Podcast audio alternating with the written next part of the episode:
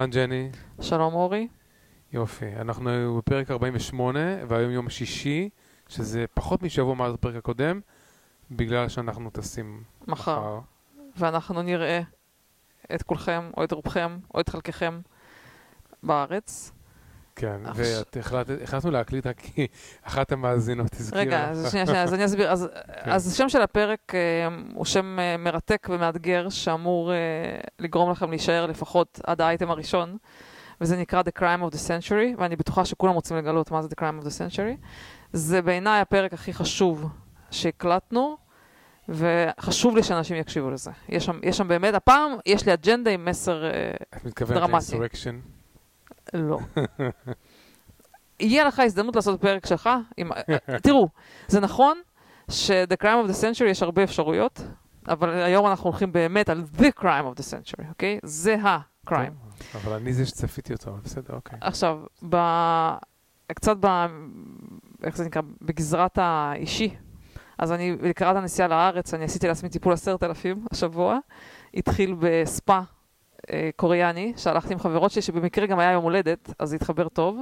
אז רק אסביר מה עושים בספה הקוריאני הזה. אז אה, אתה בעצם, כאילו זה בעירום, זורקים אותך כמו חתיכת בשר על מיטה כזאת, שופכים עליך מים, ואז במשך חצי שעה מגרדים את כל הגוף, מקרצפים עם כזה כמו ספוג, אבל ספוג ממש קשה. עכשיו, שפעם ראשונה, עכשיו יש לך הרגשה שכאילו מקלפים לך את האור, ממש ברמה הזאת. עכשיו, כשהלכתי לזה פעם ראשונה, חשבתי שאני לא, כאילו ממש כל החצי שעה הזאתי, הייתי מזועזעת, יצאתי, ממש עמדו לי השערות מהשוק. אבל אחרי זה אתה מרגיש כאילו שהאור שלך התחדש, התחדש לגמרי. כן, ממש כאילו, קודם כל יורד מלא לכלוך, אתה רואה כמויות של לכלוך שיורדים. ואחרי זה אתה מרגיש, גם רזית איזה שני קילו לפחות, מכל הלכלוך הזה שמורידים, אבל גם האור מרגיש חלק, כאילו, לא יודעת, ממש עברת לידה מחדש. אז זה התאים ליום הולדת, אמרתי זה כאילו כמו ריברס, על ברסדיי, לא ביום הולדת שלי, יום הולדת של החברה. טוב, אני החלטתי לצבור את הלכלוך רגע. שלי, אגב. זה רגע, אז עכשיו, מאז שהפעם, עשינו את זה פעם ראשונה לפני כמה זמן, והסתבר שיש שם מלא אנשים שהולכים לזה פעם בחודש, או אפילו פעם בשבועיים, לטיפולים האלה של ספא קוריאני, שאני, אגב, לא יודעת אם יש את זה בארץ, ויש שם מלא טיפולים, וכל הזמן מלא, וממש הולך. עכשיו, אחרי שעשיתי את זה כבר כמה פעמים, כבר לא מזיז לי בכלל. אז מה קרה? קצת חזק מדי, כן. אז אחרי שעשיתי כמה פעמים זה כבר לא מזיז, אתה כבר לא מתרגש מזה, אתה רק נהנה מהטיפול. אבל הפעם היה, הפעם היה בעיה שזה עם מסכה. עכשיו, מה הבעיה? שזה כאילו מלא עדים, זה חום אימים. לא, הקורונה לא יכולה לשרוד בחום אימים הזה, כן? זה לא אפשרי. זה סאונה לא חמה. את בעירום עם מסכה? בדיוק. אתה בעירום מסכה. אולי גם גרביים צריך לשים? עכשיו, תקשיב, חצי שעה, אני חשבתי שאני לא, כאילו לא אצא מזה. ממש, כאילו מדי פעם הרמתי את המסכה, לקחתי נשימה, אבל זה, זה היה ממש עינוי, זה היה עינוי קוריאני או עינוי תאילנדי, או איך שתקרא לזה. עכשיו, האור, האור היה אחרי זה אחלה, זה היה נראה ממש טוב, אבל זה לא היה, זה היה לא שפוי. עכשיו, משם המשכתי ל- לציפורניים, לקוסמטיקאית, יש לי מחר אה, ספרית, בקיצור, טיפול עשרת אלפים. אני לא נראית ככה בדרך כלל, אחרי שאנחנו נבוא. לארץ. עכשיו, מה שהיה מצחיק בציפורניים, שהגעתי לציפורניים, התיישבתי, ופתאום התיישבה לידי מישהי, ואני רואה שאני מכירה אותה, אה, חברה. מסתבר שהיא גם... חברה מ-day one כן, באמריקה. מסתבר שהיא גם על הטיסה שלה איתנו מחר לארץ, והיא וחסר לה חומר הקשבה לטיסה. בדיוק, היא מאזינה לפודקאסט ואמרה, טוב, זה יהיה נחמד אם תקליטו פרק, שיהיה לי מה להקשיב בת- בטיסה. אז אם את רואה אותנו, אני לא אגיד את השם, בשבילך אנחנו מקליטים עכשיו פה ביום שישי בלילה את הפרק, שיהיה לך למה להקשיב בטיסה. ואורי, בשבילך, יש לנו טיסה של 15 שעות, אז אני יכולה גם שלוש שעות לעשות את הפרק. יש פה, אפשר לעשות פרק, פרק טיסה עד אינסוף, זמן. אה, אז בקיצור, בזכותך יש את הפודקאסט, אז תעשי לי שלום היד, שאני אראה שאת מקשיבה. אמ, חוץ מזה, עוד אה, משהו מעניין שהיה לנו השבוע, שהלכנו לפגוש חבר. עכשיו, החבר הזה הוא גם מאזין לפודקאסט שלנו, אבל הוא בדיליי, הוא כרגע בפרק 40, ואנחנו בפרק 48, אז עד שהוא יגיע לזה, יעבור קצת זמן. עכשיו, קודם כל, לחבר שמאזין, אני, שוב, אני לא אומרת שמות אף פעם, אני לא מסגירה לא את המקורות שלנו ולא את החברים שלנו. אבל שבוע שעבר אמרת זה שם של מישהו. באמת? כן. אוי ואבוי. אלון? נ... אה, לא, אבל אני... לא, זה לא בדיוק, אני ציטטתי פוסט שהוא שם טוב. בפומבי בפייסבוק, זה שונה. טוב, אבל מה שיש בשיחות פרטיות, אני לא חושפת, טוב, אוקיי? בסדר. אז החבר הזה שהלכנו אליו, אמ, שהוא, קודם כל אנחנו מאוד אוהבים אותך, ואם אני עכשיו אגיד משהו שמעליב אותך, אז זה לא אה. התכוון. רגע, לא, לא, אני לא התכוונתי להעליב, אל תיעלב, אנחנו רוצים להמשיך להיות חברים שלך, אתה החבר הכי אהוב שלנו, עלינו באזור פה. אבל מה שרציתי להגיד, שהחבר הזה הוא, הוא ממש אה, אוהב תיאוריות קונספירציה. עכשיו, אני אגיד את זה במובן החיובי, אפשר להתווכח, יש כאלה שיגידו שזה לא קונספירציה, אבל אם מישהו רוצה לעשות אה, הדרכה בקונספירציות הקיימות בעולם כרגע, הוא צריך לבוא אליו לסיור, ויש לו הוכחות ותמונות וסרטונים, בעצם הוא ממש שוחה בחומר. בסדר, גם אני מאמין לחצי מהקונספירציות בעיה. שלו. למרות אין שזה בעיה. זה- זה לא- זה לא דווקא, זה לא אה, רגיל להאמין לחצי. בדרך כלל מי שמאמין, מאמין בכל כל התיאוריות בכל ביחד, התיאוריות, באות כן. ביחד. כן. עכשיו, אני כבר אומרת, אני גם אמרתי לא, שמבחינתי חלק מופרך, או חלק אין בו מספיק הוכחות, אבל אני כן רציתי להגיד שמכל תיאוריית הקונספירציה שהוא מנה, שאת רובן אני לא מקבלת, או שאני מכירה אותן בווריאציות אחרות שאני יודעת שהן לא נכונות, יש תיאוריית קונספירציה אחת שאני נוטה, אה, לא שנוטה להסכים, אבל בוא נגיד, יש סיכוי לא רע שהיא נכונה. מה התיאוריית קונספירציה לדעתך שאני חושבת שהיא? נכונה? כן. אז יש את התיאוריית קונספירציה שלא באמת נחתו על הירח. אני יכולה לדמיין שבאמת לא, שלא באמת נחתו, כי היה מרוץ אה, חימוש בין ארה"ב לברית המועצות, וארה"ב חייבת להראות איזו תוצאה, ואני יכולה לדמיין שהם אמרו, יאללה, אנחנו צריכים להראות בוא משהו. נסביר את ההבדל בינך כן. לאנשים שמאמינים בתיאוריות קונספירציה. כן. בסדר, עכשיו, בכל בכל הרצינות, בסדר? כן, האנשים האלה, הם מחפשים והם נחשפים לכל מיני הוכחות של דברים, זה נכון. עכשיו, יכול להיות שהם נכנסו לסחרור, לעוד איזה מערבולת של תוכן בכל מיני פורומים מיוחדים וכאלה דברים, וחלק מהדברים מומצאים. הכל יכול להיות. ברור שחלק מהדברים, שנייה, אני רוצה להסביר לך. האנשים כן. האלה כן נחשפים לדברים שאת כרגע לא, את לא נחשף ולא הבנת. למשל, מה שאני וה- והוא הראינו לך, את הסרטון של באז אולדרין, האסטרונאוט, שהוא מתראיין, ו- וילדה שואלת אותו, ילדה קטנה, שואלת אותו כאילו, אה, למה לא נסעו לירח מאז ועד היום, אז הוא בעצם נתפס באיזשהו רגע של אמת, והוא אומר לה שגם אז לא היינו שם.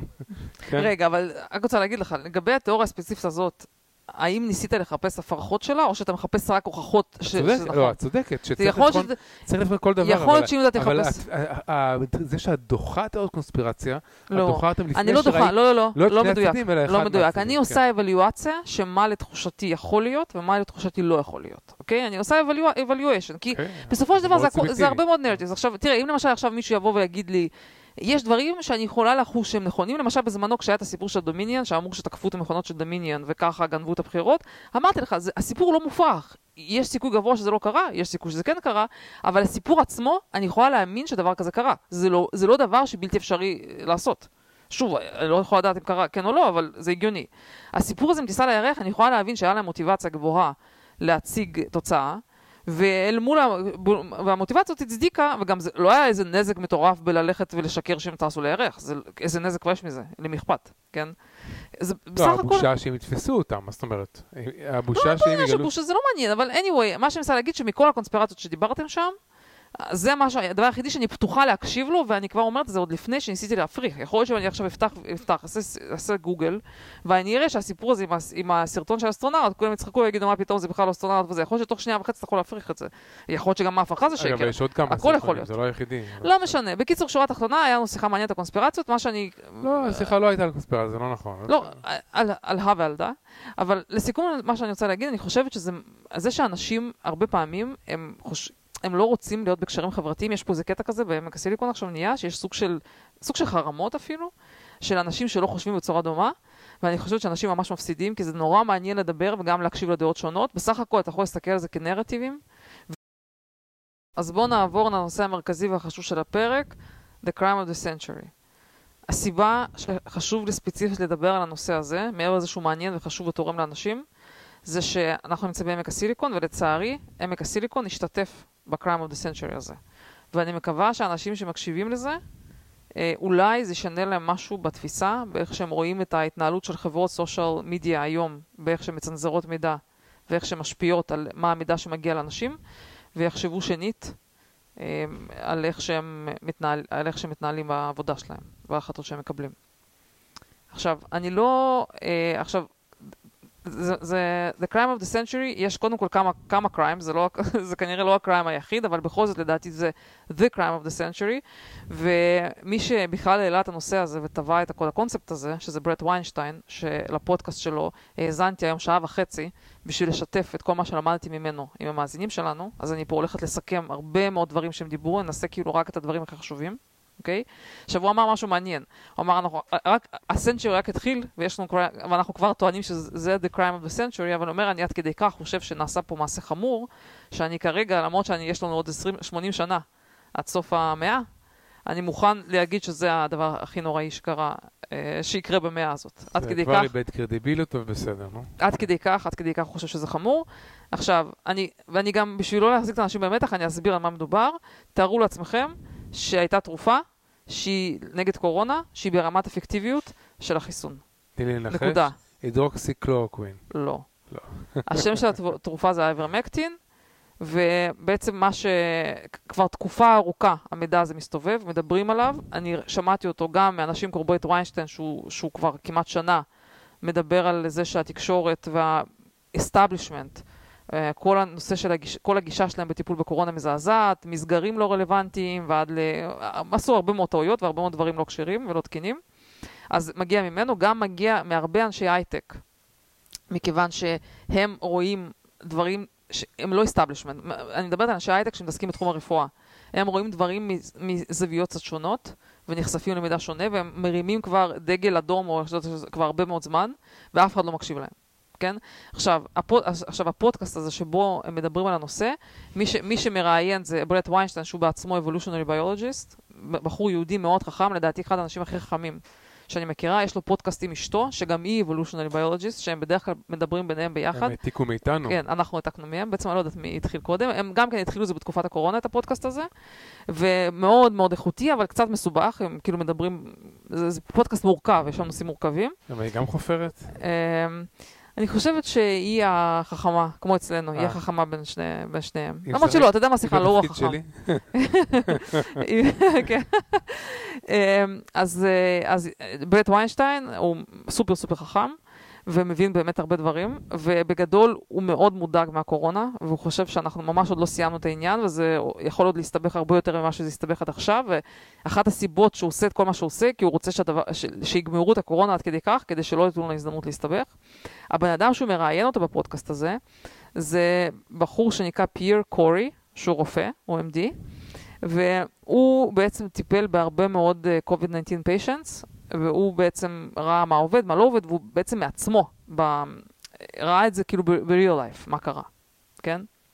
עכשיו, אז הוא לא עשה עשה מחקר של אה, בדיוק, פלסיבו וכאלה. לא עשה. שנייה, אוקיי. עכשיו, המשפט הכי חשוב שהבן אדם הזה, פיר קורי, אמר, הוא אמר שבערך ב- לפני שנה, באוקטובר, לא סליחה, לא לפני שנה, לא זוכרת, אבל לפני כבר די הרבה זמן, הוא בעצם הבין שהאיברמקטין הזה זה פשוט תר- תרופה שפותרת את הבעיה ב-100%, או לא ב-100%, באחוזים גבוהים. בשלבים מוקדמים של המחלה? כן, תכף תכף אני אסביר. תן תן לי שנייה, אל- אור, יש פה המון לא, המון אינפורמציה. כבר, אני יושב- לא, שנייה, אני יושב ומחכה, כן? תקשיב, מה שה- מה שהפיור קורי הזה, שהוא ראה הרבה מאוד אה, חולי קורונה, באיזשהו שלב, הם ראו שהאיברמקטין עובד, בסדר, ראו אמפירית, על, אומר, לא היה חולה אחד שקיבל קיבל את האיברמקטין הזה ופשוט לא הבריא תוך ימים ספורים, וראו השפעה מיידית. הוא כולו בהתלהבות מדהימה.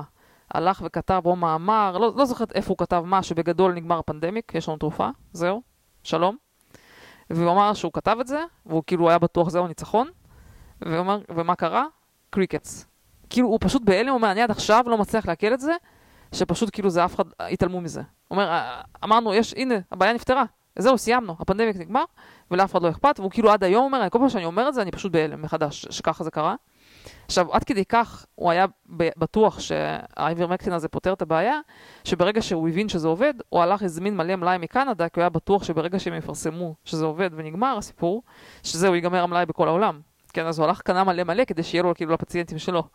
ואז הוא אמר שלא, שהם פרסמו, לאף אחד לא אכפת מזה, והמשיכו כאילו לדחוף פתרונות אחרים, וה- והתעקשו להתעלם. עכשיו, מה יותר טוב ממכשיר נשמה, ג'ני? בדיוק. עכשיו, מה שהוא אומר, קודם כל, הוא, הוא, אף אחד מהם לא מכחיש קורונה, להפך. מה שהם אומרים, ראו, המטופלים מתו, זה זוועה, מחלה, מחלה מאוד בעייתית, זה, אין פה מה לדבר. גם הם אמרו שיש הרבה מאוד כאילו בלבול באיך שהבעיה של הקורונה, אמרו, אנשים לא מתו מה-viral load, להפך, אומר שכל האנשים שהגיעו אליו, מהר מאוד כבר לא היה viral load בגוף. הבא, ממה שאנשים מתו זה מתגובת יתר של מערכת החיסון. שבעצם המערכת, או מאינפלמיישן, כאילו הניסיון, הדלקת, הניסיון להתמודד עם הקורונה בגלל שזה וירוס שגוף לא הכיר, היה כל כך אה, אה, מסיבי, שזה בעצם מה שגרם לכל הבעיות של הריאות וכל הדברים האלה. אז הוא, הוא כאילו קצת הסביר במושגים, אבל שיש הרבה מאוד בלבול שהווירוס עצמו הוא וירוס שמהר מאוד... הוא uh, בעצם כבר, וירוס חביב. כבר, כן, הווירוס עצמו זה לא, זה לא איזשהו סיפור. Um, עכשיו... הוא uh, חבר של החיידקים הטובים. כן. Uh, עכשיו, מה שהוא, אומר, שמה שקרה עם האיברמקטין, uh, שוב, זו תרופה, מסתבר שהיא תרופה מאוד מוכרת, שהיפנים מצאו אותה מאיזשהו, המקור שלו הוא מקור טבעי בטבע, ונדמה לי שקיבלו לזה פרס נובל או משהו כזה, כאילו הייתי בהלם, הוא אומר, זו תרופת פלא. הוא אומר, זה כאילו אומר, אם יש תרופה אחת שמעניין אותו להמשיך לחקור אותה, היכולת שלה כאילו להציל את האנושות, זה התרופה הזאת. זו תרופה, כבר שנים לוקחים אותה, הוא אומר שבאפריקה לוקחים אותה מלא, ויש מחלות שלמות שהיא לגמרי פתרה. זו תרופה בגדול שהמטרה שלה זה להילחם נגד אה, וירוסים. אז כן? לא הבנתי, הוא בעד או נגד האיברמקטין? אתה צוחק כאילו?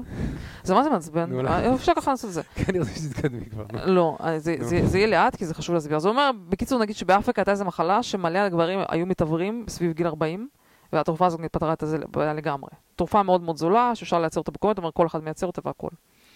עכשיו, מה שהוא אומר שמה שקרה 200, עכשיו הוא אומר שהם התחילו לתת את זה לחולים, אז הם מיד ראו את ההשפעה.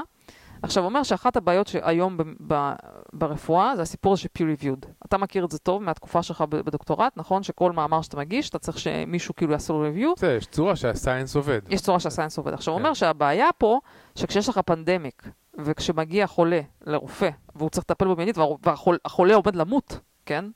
אז אין לך אופציה לעשות שום דבר peer reviewed.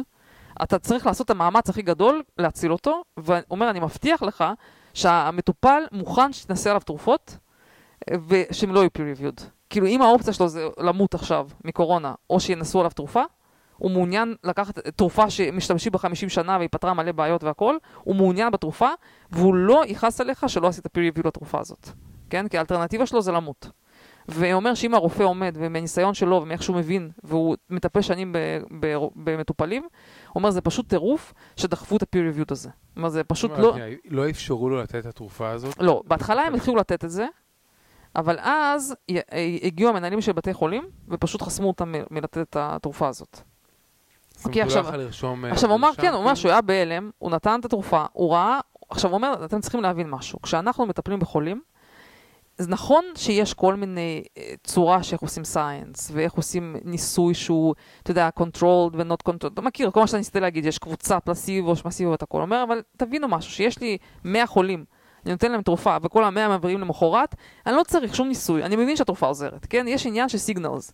הסיגנל מהאייברמקטין היה כל כך חזק, שאני באמת הגעתי למסקנה מיידית שהקורונה נפתרה. אומר, אני לא, זה אין, לא, אי אפשר להתבלבל. אתה לא יכול להתבלבל. תורידי את הווליום קצת, כן. תרחיקי את המיקרופון, תעשי משהו. כן.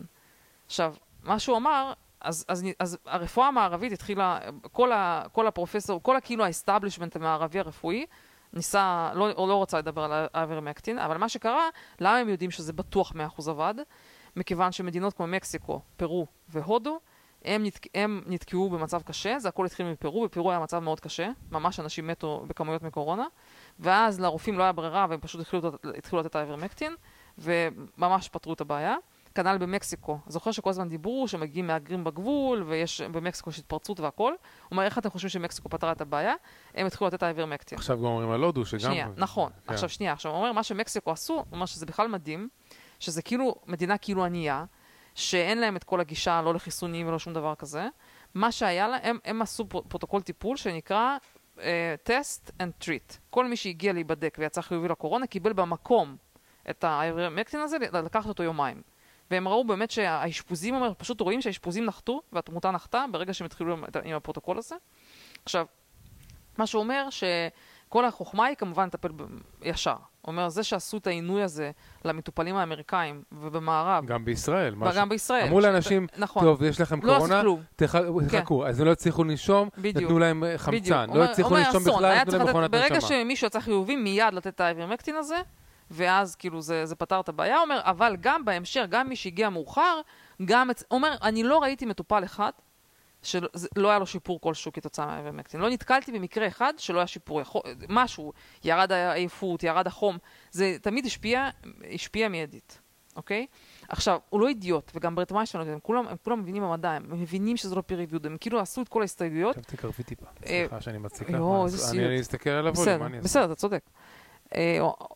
אין, אין טעם לבוא עם כל הטיעונים ולהגיד שזה לא peer reviewed ולא הכל, הם מסבירים ש, שהרפואה המערבית הכניסה את עצמה לפינה, ש, שעם כל ה-peer הזה, והם לא מבינים שבמצב חירום אתה צריך כאילו להשתמש בשיטות אחרות, וכשיש לך, אומר, האפקטיביות של טיפול לא נקבעת רק לפי peer reviewed, זה נקבע לפי סיגנלים, לפי patterns, לפי הרבה מאוד דברים. פה כנראה כוחות. זהו, שנייה. רגע, רגע, רגע, נכון, נכון.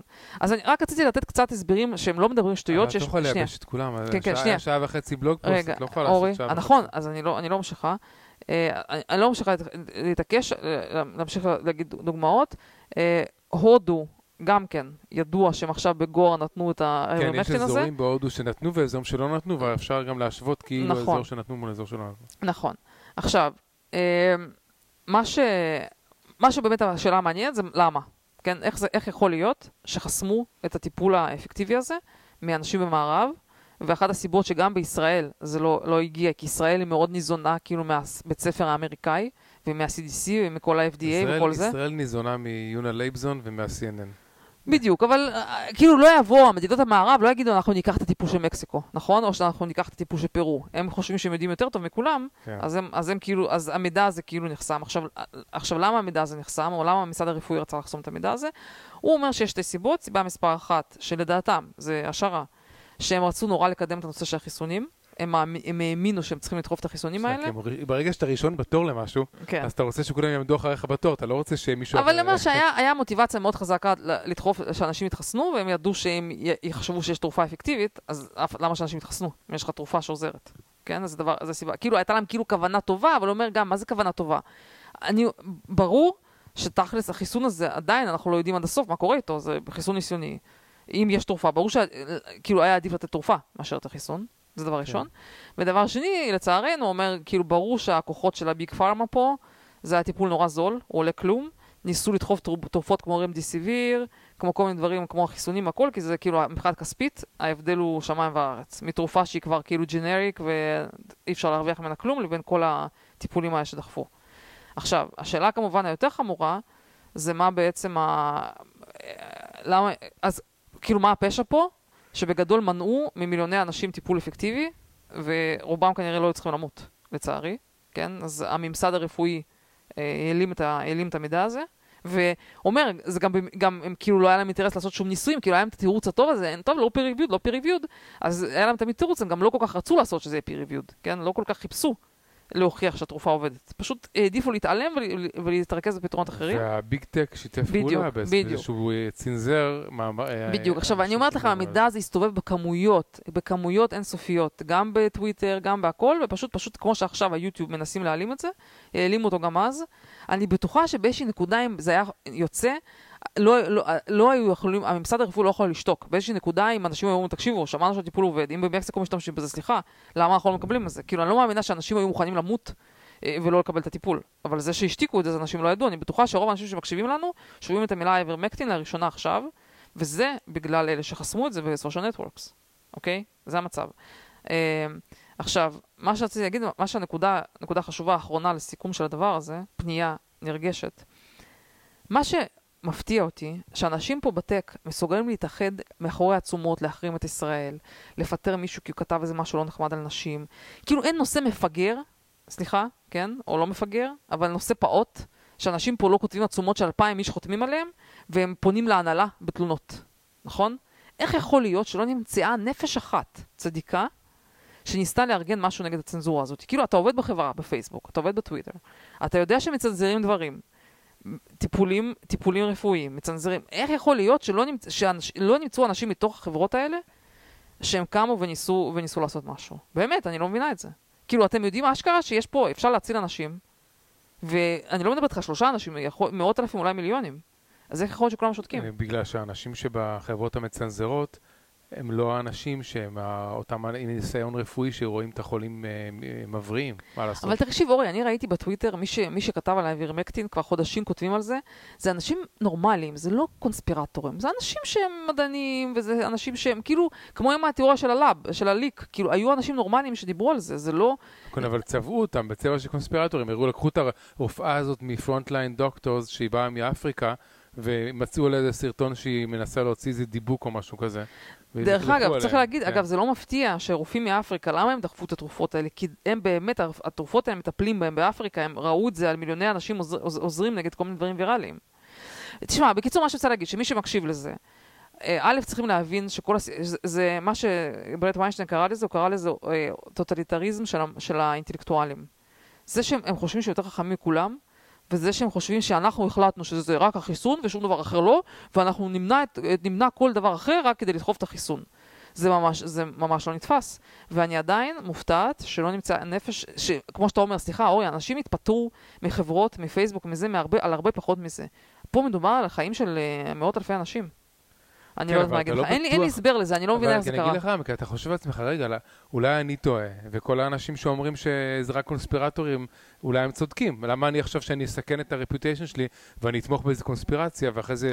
כן, אבל יכולת, אבל אתה יודע, אנשים חכמים יכלו להגיד, אנחנו, חשוב לנו חופש ביטוי. אתה יודע, יכלו להגיד, אוקיי, אנחנו לא תומכים בתיאוריה הספציפית הזאת, אבל אנחנו חושבים שזה לא טוב, שפייסבוק מצנזרת באופן כללי. למה אף אחד לא נלחם על הנושא של הצנזורה? אני אגיד לך, בגלל שלפני הקורונה, לפני עידן הקורונה, היה את העידן, היה את הדיונים של האנטי-וקסרס, וכל המלחמות מידע שקשורים לאנטי-וקסרס ותומכיהם ומתנגדיהם, כל האנשים הנאורים היו בצד אחד של הדיון הזה, שהאנטי-וקסרס האלה כאילו הם פסיכיים, והם הורסים את, ה, את הבריאות בעולם בזה שהם מתעקשים להחיות מחלות שאמורות היו כבר להיעלם, אוקיי?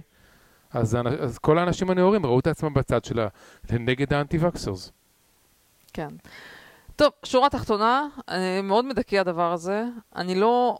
אני רוצה לפחות לקוות שאנשים לפחות יכירו את הדבר הזה, זה לא ייעלם, אתה יודע, לא ישתיקו את זה וישכחו ולא ידעו מזה, שלפחות זה לא יקרה שוב, או משהו כזה, או לא יודעת, אנשים יהיו קצת יותר minded לזה שלא בסדר. בטוח שהם אנחנו צודקים. הטענה הזאת של טוטליטריזם... זה שיש סיכוי שפייסבוק וטוויטר אחראים למוות, מה לעשות, אל תצנזרי אותי על זה. לא יש סיכוי אותך. שהם באופן ישיר, לא ישיר, אחראים למוות גם גוגל אגב, של לא... מיליון, מיליוני אנשים. גם לא גוגל. יודע, באופן ישיר, אבל השתתפו. אה, אה, הממסד, כולם השתתפו בזה ביחד. זה דוגמה כזאת של, אה, זה מה דיברתי איתך, זה שבירוקרטיה, שהשילוב של בירוקרטיה, ושכל אחד משחק אותה בורג, אומר, רגע, אני לפי מה שה-CDC אומר, CDC אומר, אני לפי מה שה-World Health Organization אומר, כל אחד מפיל על איזה אורגניזיישן, והטוויטר, כן, אנחנו עושים לפי מה שה-WHO מותר לכתוב מה ש-WHO אישר. שולחים fact check ל-WHO. וכולם מעבירים אחד כן. מהשני את האחריות מגלגלים, ובסוף אנחנו נוצרים מצב שיש תרופה שעוזרת ואף אחד לא יודע מזה. ואתה יודע מה? בוא אני אגיד עוד משהו. בוא נניח שכל הפודקאסט הזה שטויות ושום דבר לא עוזר. נניח שזה קשקוש. התרופה הזאת משתמשים בה עשרות שנים. תאמין לי שהנזק ממנה אפס. אפס. אז אם היו נותנים את זה לאנשים סתם וזה לא היה עוזר, לא היה קורה כלום. זה טירוף לא לתת את זה. זה באמת לא נתפס. ג'ני, כל הדיון הזה היה כבר... לא, זה מצחיק אותי. לא, זה מצחיק אותי, גם שיש לנו חבר שאנחנו כל הזמן רבים אותו, שהוא אומר, אה, לתת תרופה, אה, תרופה אה, שלא באמת עוזרת, אבל יש לה איזה, שנותנים אותה כבר 900 שנה, אבל יש לה אולי איזה תופעות לוואי שלא באמת קורות לאף אחד, כי ניסו את זה 50 מיליון איש, זה לא בסדר, אבל לתת חיסון שפיתחו אותו לפני שבועיים, כן, זה, זה בסדר. אה, בטכנולוגיה חדשנית שאף פעם לא ניסתה, זה יאללה, נדחוף לכולם, ואף- ו- ואסור גם להגיד איזה שאלות, ואסור גם לשאול זה. איזה שאלה. אגב, החבר שלנו, אה, זה ש- שמה, דיבר, שהיינו אצלו, כן? כן. הוא מכיר באופן אישי אנשים ש... ש... שמתו אחרי החיסון. כאילו, תראה, אני לא מדברת נגד החיסון, אני להערכתי כן. החיסון הזה הכל בסדר, אנחנו עשינו את החיסון, אני לא, אין לי משהו, עשינו. בסדר, אני גם בסדר. אבל, אבל, אני אומרת, הלוגיקה היא לוגיקה הזויה, הפוכה מהיגיון. התרופה הזאת היא בטוחה, לתת אותה סתם, לא היה קורה כלום, שלא לדבר על זה שהיא גם עוזרת, ודווקא החיסון, שדוחפים אותו ככה בלי, בלי לחשוב פעמיים, זה, זה, זה בסדר, זה, על זה אי אפשר לשאול שאלות. זה באמת, כאילו, זה באמת לגמרי טוטליטריזם אה, אינטלקטואלי, כי אין בה היגיון, הם לא שומרים, הם נתקדם, ממציאים את ההיגיון. מפרק לפרק. שזה בסדר. מחבר אותנו לזה שהם האריכו את ה ban על טראמפ רגע, שנייה, אז בוא לשנתיים. נדבר על זה, בוא נגיד רגע מילה על, אנחנו נמשיך את זה שנייה בנושא עם הסיפור הזה של ה leak מהמעבדה והכל, אני רוצה להגיד שתי מילים. אה, קודם כל, פאוצ'י, דוקטור פאוצ'י הולך ומסתבך מיום ליום. אה, כל המיילים שלו יצאו החוצה, נכון? ונראה לא זה טוב. בחדשות, כל המיילים זה שלו יצאו. החוצה, והמסקנה של CNN זה שהוא הוכיח שהוא עובד מאוד קשה והוא אפילו מאוד נחמד, למרות שהוא מאוד, שהוא exhausted. אז אה, המיילים... כן, והמסקנה של פוקס. ניוז, והמסקנה של פוקס ניוז, שלשים אותו בכלא, פחות או יותר, נכון? זו ההמלצה שלהם לאור קריאת כן. המיילים, שהכל שיקר, המסכות לא עובדות, במיילים הוא כן. כתב דבר אחד, ובפועל הוא אמר דבר אני אחר. חייב להגיד, כן. מכל הרשמים שלי, גם מהמיילים והזה, והתגובות שלו, אני אני מסכים, לא- אני מתנגד למה שפוקס ניוז אומר שהוא שיקר, כי מכל המיילים זה הכל כזה, כן, זה לא ברור, הוא לא באמת כזה, שיקר שום לבלבל את דבר, כאילו למרוח אבל כזה. אני כן. לוקח את האינטואיציה של בן אדם, האינטואיציה שלי, רואה את הבן אדם וזה מדבר, רואה את איזה, איך הוא כזה weaseling out של ה discussion של ה... אה, על ה Wuhan labs ועל המסכות, אני רואה שהוא לא אמין, פשוט לא אמין, פשוט הוא, למש... כנראה שיש לו איזה אינטרסים... קשור, הם, הם חוש... הבעיה שלהם הייתה שהם חשבו שהם יכולים לעשות מניפולציה, להגיד מה שבא להם, ואף אחד, כולם יקשיבו, הם יכולים לחרטט את כולם. ומה לעשות, שאנשים עושים פושבק, כאילו, סליחה, מה אתה מחרטט אותי, כן? או שאתה לא יכול כל שבועיים להחליף אה, גרסה לגבי מסכות, וכל מיני דברים כאלה, כן? לא, הגרסה למסכות, לא, זה, זה לא החלטות, כן. אבל זה שהוא ניסה, כנראה, קצת לגמד את ה... את ה... הוא ניסה לגמד את האפשרות שהתיאוריה שזה הגיע ממעבדה. כן. ועקב ניסיון להסתיר את המעורבות של המימונים, או כן. כאלה דברים, אוקיי, הוא לא שיקר, לא, לא אמר, הוא לא אמר שום שקר, אבל רואים שהוא לא ישר. לא, ברור שהייתי. מצפה ממנו שהדבר הראשון שהוא יעשה ברגע שהיה טענה שיש וירוס, הוא ירוץ לטראמפ ויגיד, תקשיב טראמפ, אנחנו, יש איזה מחקר של gain of function שהולך בבורהאן לאב עם, עם, הסוג הזה של הווירוס. ה-gain of function זה דבר מסוכן, מכיוון שאנחנו נוגעים בווירוסים, זה יכול להיות וירוס שהוא הרבה יותר מדבק והרבה יותר מסוכן לאנשים, כי זה המטרה של המחקר הזה. אנחנו חייבים לעשות עם זה משהו. בגדול זה התפקיד שלו היה לעשות. צריך, זה, זה מה שהוא אמור לעשות.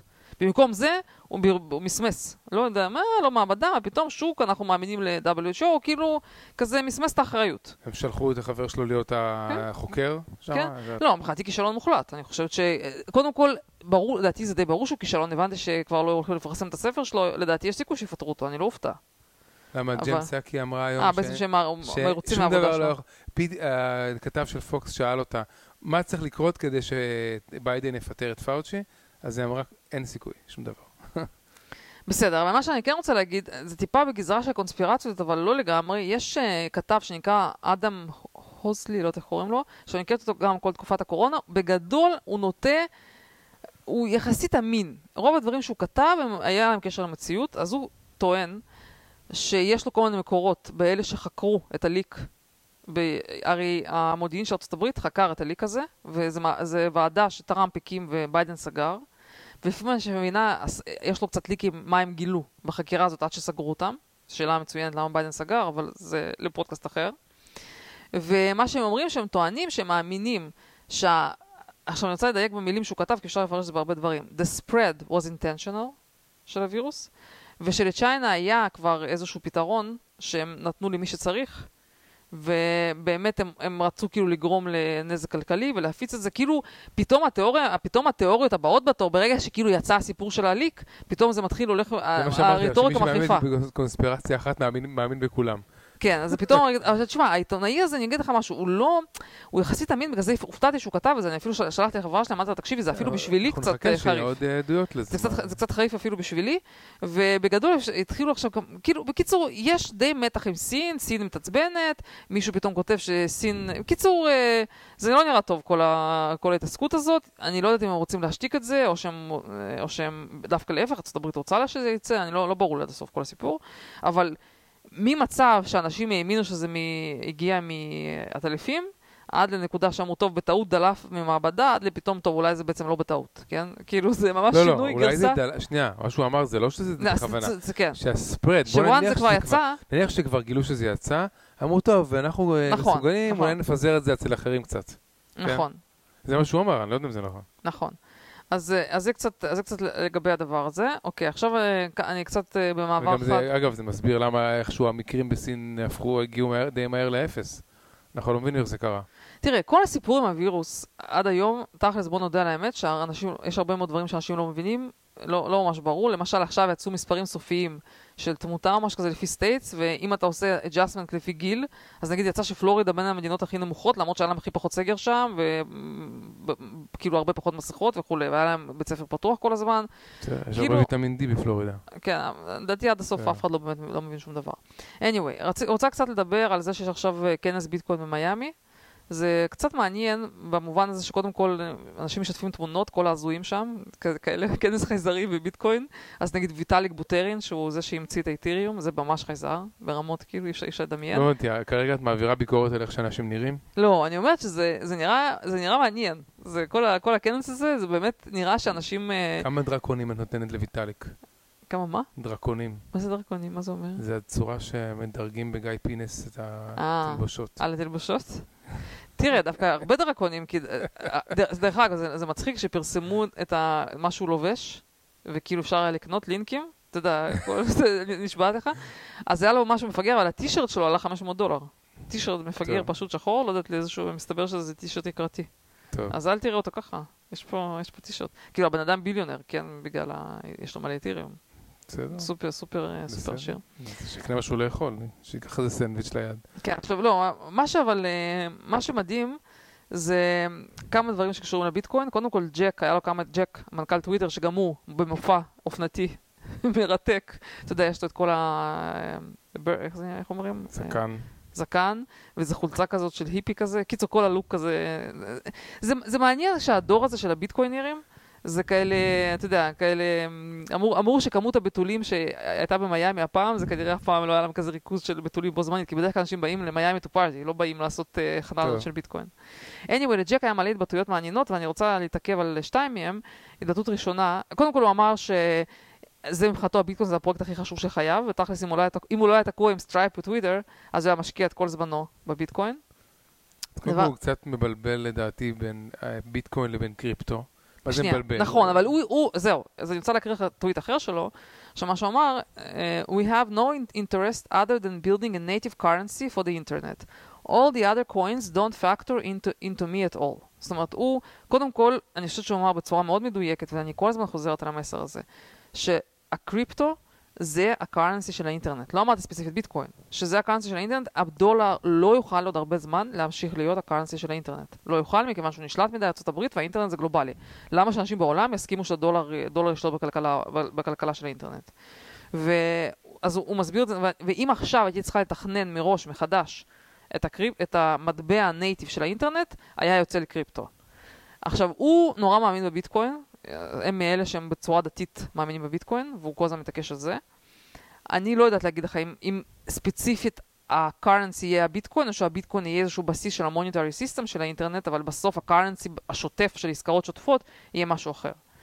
ברור לי שהביטקוין יישאר איזשהו fundamental, כאילו, אלמנט של ה internet monetary system.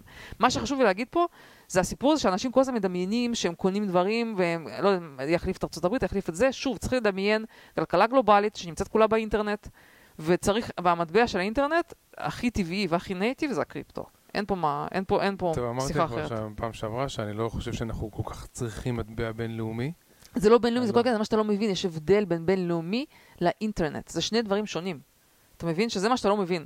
שהאינטרנט זה מראש חיה אחרת, זה עולם גלובלי וירטואלי, שחי, כאילו זה, זה, ספר, זה פשוט future reality, שהוא ריאליטי מקביל לריאליטי האמיתי של המדינות, של בנקים, וג'ק דורסי אמר, אנחנו לא צריכים בנקים.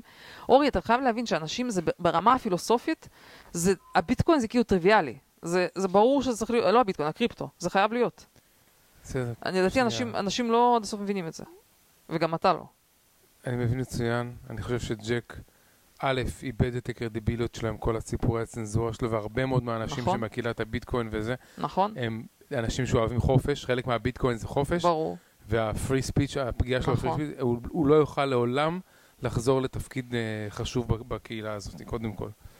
דבר שני, הוא לא מבין בין ביטקוין לקריפטו, הוא לא מבין מה זה קרנסי, ביטקוין. אורי, הוא מבין מצוין, הוא הבן אדם, תקשיב, אורי, בגלל שהוא משקיע בביטקוין, הוא מנכ"ל רוצה- שאתה... הוא מנסה להגיד, יש לו אינטרס להגן על הערך של לא, הביטקוין. לא, אז בוא אני אגיד לך עוד נקודה. מנכ"ל של איזה חברה הוא חוץ מטוויטר? נו, סקוואר. נו, אתה מבין שהוא מבין, הם מבינים בתשלום, מבינים אז לעומק בוא את נסביר הדברים לך מה- האלה? איך למה הוא לא מבין, הוא עשה thread מפגר של איזה 12 טוויטים. הרי לסגור את הרשת שם. שביניהם הוא אמר, ש- שבסרט הזה הוא הציע ש... שהוא אה, לעבוד על איזשהו אה, ארנק אלקטרוני הארדוור. נכון, למה זה מפגר? זה מצוין? לביטקוין. קודם כל מפגר כי הוא חושב ש... שמישהו צריך ארנק אלקטרוני לביטקוין. כי אתה צריך את זה לקריפטו, לא לביטקוין. אוקיי? זה לא קשור. דבר שני, הוא התעלם מכ...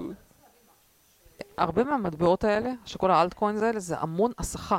זה מפריע. תקשיב, מי, שמא, מי שמאמין ומבין בביטקוין, הוא מבין שהאנושות צריכה את הביטקוין. האנושות אבל לא צריכה בשביל שיהיה לעשות אדפשן. עסקאות. נכון. ביטקוין זה לא בשביל אבל, עסקאות. אבל, אז יש עוד פתרונות סביב הביטקוין לעסקאות. נכון, אז הוא אז הוא אומר אבל- כמה... שנייה, אז הוא אומר... שנייה, אני רוצה להסביר לך משהו, שכל מי, ש... כל מי שהמציא את המטבעות הנוספים, רוב המטבעות הנוספים, אני לא, יכול פה ושם לא, אבל הרבה זה אופורטוניזם, כן? זה אנשים שמפריעים לסיים את ההשתלטות של הביטקוין. מפריעים. או השתלטות... ג'ני, ביטקוין מקום, מקומו שמור והוא לא ילך והוא זה. אבל כל המטבעות האחרים, יש להם, כל מטבע כזה, יש לו איזשהו שימוש ספציפי לאקוסיסטם שבנו סביבו, אוקיי? עכשיו, כל מה שקשור להעברת כספים וקרנסי וקניות והמרות מטבעות וזה, זה לא רלוונטי לביטקוין וגם לא לאתיריום, מה לעשות? עכשיו, אז ג'ק אומר, בואו תבנו ארנק אלקטרוני אה, אה, עם הארדוור. מתחיל להגיד מה אנחנו צריכים אה, דיספליי, אנחנו לא צריכים דיספליי, מה חשוב אורי, אתה לאנשים. שוב, אני, אני מבינה מה שאתה אומר, אני רוצה אני רוצה אני להסביר חושב לך שהוא, שאתה- רק, הוא, כן. שהוא סתם העלה מחשבות של בן אדם שלא מספיק מכיר את הנושא. לא, אני חושבת שמה שקרה, שאתה התאהבת במטבע המפגר שנקרא XLM, התאהבת בו, ואתה כל הזמן מתעקש לראות הכל דרך המטבע המפגר הזה. הוא לא מפגר, אבל הוא לא כזה, לא כזה מהפני לא מעניין, ואתה שוב לא קולט שיש הבדל בין מסחר בינלאומי לבין כלכלת אינטרנט. זה שני דברים שונים, אין קשר ביניהם. כלכלת אינטרנט זה עולם וירטואלי משלו, שהוא, זה, זה כאילו ריאליטי מקבילי, זה virtual ריאליטי וזה לא קשור להמרות כספים של מדולרים ליורו, זה לא מעניין אף אחד, דולר ויורו ביי. שוב, אנחנו בעולם חדש. תשלום של הסליקה שלו היא בשתי כן, אבל אורי, שניות. אבל אתה שוב, זה, זה כל כך, זה כל כך אה, בקטנה וזה כל כך העבר. זה נכון שאנחנו עדיין עוד 20-30 שנה קדימה נמשיך להתעסק עם דולר ולהמיר ולהשתמש בכל מיני אקסלים וכל מיני שטויות כאלה. אבל העתיד הוא כלכלה לגמרי נפרדת שכולה באינטרנט וכולה בקריפטו. כן, זה, לא פשוט שנייה, לדעתי זה obvious. הדבר היחידי שאני כן רוצה לחזק את כן. ידיו של ג'ק, כן, שאני חושב שאחד המפתחות להצלחה של התשלומים של קריפטו ב retail זה באמת Square, כי היום כאילו לכל אה, retail נכון. יש אה, Square, ואם זה כמו כזה, ואם כן. ה Square הזה מתחיל, אה, תומך באיזשהו ארנק אלקטרוני, בסדר, זה, זה לא צריך תשלום בביטקוין, אבל אם הוא תומך בזה, אז זה אומר שאנשים יתחילו להסתובב עם, עם באמת עם, לא עם ארנק, עם איזה מחזיק מפתחות שיש בו אה, מפתחות כאילו הצפנה, אוקיי? שמחזיק, ש, שמחוברים בעצם לארנק אה, שיש יש לו על הבלוקצ'יין, שיש לו קצת כסף, אני לא הייתי מחזיק יותר מ-100-200 דולר על הארנק הזה שלי, בסדר? זה מה שגם צ'ק רוצה, הוא מה שהוא אומר ככה, אתם לא יכולים להחזיק 100 אלף דולר בארנק כשיש לכם במשהו חומרה להחזיק מפתחות, כי אם יגנבו לכם את זה, אז הלך. יבואו עם אקדח, אפילו יכולים לבוא לך עם אקדח, ואתה תס- תספר את הקוד הסודי ותעשה את הביומטרי שלך, זה לא יעזור. מה שמגן, מה שמעניין אגב, שמה מה שאני הכי סומך עליו היום, אוקיי, מה לעשות, זה הבנק, שהבנק, אה, הוא לא ייתן, הוא לא ייתן לי להוציא הרבה כסף מהחשבון שלי אם הוא לא יראה אותי עם תעודה מזהה ופקיד בנק נכון. יזהה אותי, שאף אחד לא בא אליי עם אקדח נכון. מאחורי הגב. נכון, אוקיי. הם דווקא שומרים לך בצורה טובה על הכסף, שלא יגנבו לך. כן, אז, אז מה שג'ק מנסה להגיד, אנחנו מבינים שאתה צריך שלא יגנבו לך את הכסף, אבל אם למשל תחלק את הכסף שלך, לקח 200 דולר מזומן כאילו, תוציא את זה לארנק ההארדוור, אז אתה יכול אחרי זה לבוא מהארנק ההארדוור הזה ולשלם עם ה, מהמזומן שיש לך בקריפטו, כן? אבל עדיין, לא, אם מישהו גונב לך את הארנק, הוא יגנוב לך 200 דולר, לא גונב לך את כל הכסף מהבנק. כן. כן. בכל מקרה, אה, אני חושבת שהכנס הזה במיאמי הוא מעניין, קודם כל כתוצאה מהכנס הזה, אני חושבת שזה הכנס הראשון הגדול בסדרי גודל, במיוחד לאור הקורונה, שהראש העיר דיבר, שם הגיעו מלא מפורסמים, נראה מאוד נחמד, חבל, ש... חבל שלא באנו. אה, וגם באותה הזדמנות הרבה תפסו רכבת והודיעו שאתה יכול לקנות כל מיני, עכשיו אתה יכול לקנות נדל"ן בקריפ, בביטקוין, שם פתחו, במיאמי, כל מיני חברות שכאילו מנסות לרכב על הגל הזה, ואתה יכול לעשות תרומות בביטקוין. כאילו... זה אה, גימיקים, כי אתה אה, תמיד יכול למכור את אבל- הגיד ביטקוין שלך כן. ולעשות תרומות בדולרים, כן, זה לא אבל מעניין. אבל הגימיקים הם סוג של כזה אדופשן, כאילו עוד, צד ועוד מקום ועוד זה וכולי, לא, לא משנה, אבל, זה אבל, רק גימיקים, אבל בסדר. זה, זה, בסך הכל נראה נחמד, אנשים, נראה לי שאנשים בסך הכל זה מעניין אותם, אני כבר אומרת, מבחינתי הביטקוין זה ממש ברמה הרבה יותר עמוקה ופילוסופית. לדעתי, ככל שאתה מבין בזה יותר, אני מבינה למה אנשים מאמינים בזה כמעט בצורה דתית, כן? כי, כי זה פשוט באמת, אה, יש פה פילוסופיה עמוקה. מי שנכנס לזה עם הזמן יבין, אני לא מסוגלת להסביר את זה טוב. אני רוצה להגיד איזה מילה אחרונה, ואז נתקדם הלאה. דיברנו אתמול עם חבר, ואני חושבת שהסברתי לו למה אני צופה שיהיה בסוף אה, מעבר מסיבי לקריפטו. אמרתי לו שבשנייה שקורה איזשהו אירוע דרמטי בעולם שקשור לדולר, או קשור למערכת המוניטרית, וזה יכול לקרות כל יום. אני לא יודעת אם זה יקרה בסדר גודל של שנים בודדות, או אולי זה עשרות שנים, כן? זה קשה לדעת, אבל זה יכול לקרות. ואנשים אז, בנקודה שבה יש משבר, בורחים לפתרון הזמין. אין זמן לפתח פתרון חדש. זה לא שאומרים, או, יש לנו בעיה עם הדולר, בואו עכשיו נפתח משהו. לא. האלטרנטיבה הבאה היחידה שקיימת זה הקריפטו. ואנשים פשוט יברחו לשם זו תופעה שקיימת, בצורה שיש לך, אם מסיבית. אתה מפתח מוצר כן. שכרגע לא צריך אותו, לא, שלא צריך אותו, שה adoption שלו עדיין יחסית כן. נמוך, אבל הוא קיים, בדיוק. והמוצר המרכזי וכבר פתאום עובד, וכבר יש לו זה. כן, נכשל במשהו, בדיוק. והדוגמה לזה, שהיא לא הדוגמה הכי טובה בעולם, אבל ברגע שהדיחו את אה, טראמפ אה, או את כל מיני ימנים מטוויטר, אז פתאום היה את פארלר, פתאום אנשים הת- התנפלו על פארלר. ו- נכון. שזה- בסדר, דוגמה של אובר וליפט, שאובר היה להם שם איזה כשל שוק, או היה להם איזושהי בעיה שהם הסתבכו איתה, ופתאום ליפט כאילו שהיו ככה בקטנה, פתאום תפסו מלא שוק בזכות זה, מכלום. כן, אתה אומר משום דבר, פתאום נהיו חבר- שחקן משמעותי. עכשיו, אז אני אתן דוגמה לכזה אירוע, שיכול להיות סוג של דומינו, אז למשל, אני לא יודעת כמה זה נכון או לא נכון, אבל זה דיווח של בלומברג מאתמול, Russia will eliminate the dollar from its wealth fund as the Kremlin seeks to reduce exposure to US assets aiming threats of sanctions. הנה, יש לנו מדינה ראשונה בעולם שטוענת שהיא מתח... לגמרי מפסיקה לה... להחזיק את הדולר, והם מראים את התיק החדש שלהם, אה, בלאג'ס, אה, הם קוראים לזה, לתהליך הזה קוראים de-dollarizing. Here's the new portfolio. de-dollarizing, אז הפורטפוליו שלהם זה 40% יורו, 30% יואן, 20% gold, 5% ין ו-5% pound. אוקיי? אז במקום שה treasury שלהם יחזיק כמות מסוימת של דולרים, פשוט נפטרו מכל הדולרים, מחזיקים, ביטקוין, כן. מחזיקים מטבעות אחרות. זה- פיטר שיף אמר שני דברים, אז א', שימו לב שחסר ביטקוין. כן. כן, שלא כל מיני שחלמו על זה קודם כל, שהבנקים- קודם כל, אתה יודע, כן. יכול להיות שחסר, אבל יש להם איפשהו. דבר שני, הוא אמר, למה הרוסים, במקום קודם כל למכור ואז לרוץ לספר, מה שרוב האנשים עושים, כשאתה מוכר משהו, אתה לא מספר שאתה הולך למכור, כי אתה בעצם, אתה הולך להוריד את המחיר בזה שאתה מספר, כן?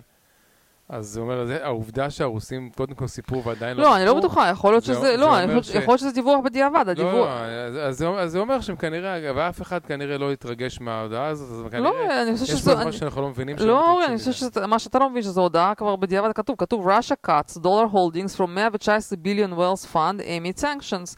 holdings shifted to euros, yuan and gold. כאילו נראה לי שכבר הודיעו שהם כבר צמצמו את זה, זה כבר הודעה טוב. בדיעבד. אוקיי. אז אתה יודע, עוד מדינה ועוד מדינה מודיעים כאלה סיפורים, ואתה יודע, אנחנו עולם חדש, יכול להיות. ברור, זה לא, זה לא סוסטיינבל שמדינה אחת מדפיסה ניירות, מדינות אחרות מייצרות מוס, מוצרים, ואז המדינות מחליפות אחת עם השנייה ניירות שמודפסים ומוצרים. כן. זה, זה לא סוסטיינבל. כן, יכול להיות שבנקודה הזאת זו הזדמנות טובה לדבר על כמה דברים קטנים, ככה על כמה טוויטים קטנטנים. אז באמת הסיפור הזה של מצב הכלכלה בארצות הברית, אז אנחנו מדברים, מדברים כרגע על הדפסה של 6 טריליון, משהו סכומים סכומים אדירים, ויש כל הזמן ויכוחים האם זה טוב, האם זה לא טוב. באופן כללי, אני אמרתי כבר כמה פעמים שלדעתי אף אחד לא באמת יכול להעריך עד הסוף עד כמה זה טוב, עד כמה זה רע, זה אף פעם לא עשו כאלה דברים. Uh, מה שאני חושבת שהדבר הגרוע שהם עושים, זה הסיפור שמשלמים לאנשים לא לעבוד. ויש פה איזו נקודה כזאת שכאילו הדפסת כסף של לממן, כאילו מילא אתה מדפיס כסף כדי לממן פרודוקטיביות, משהו, עשייה.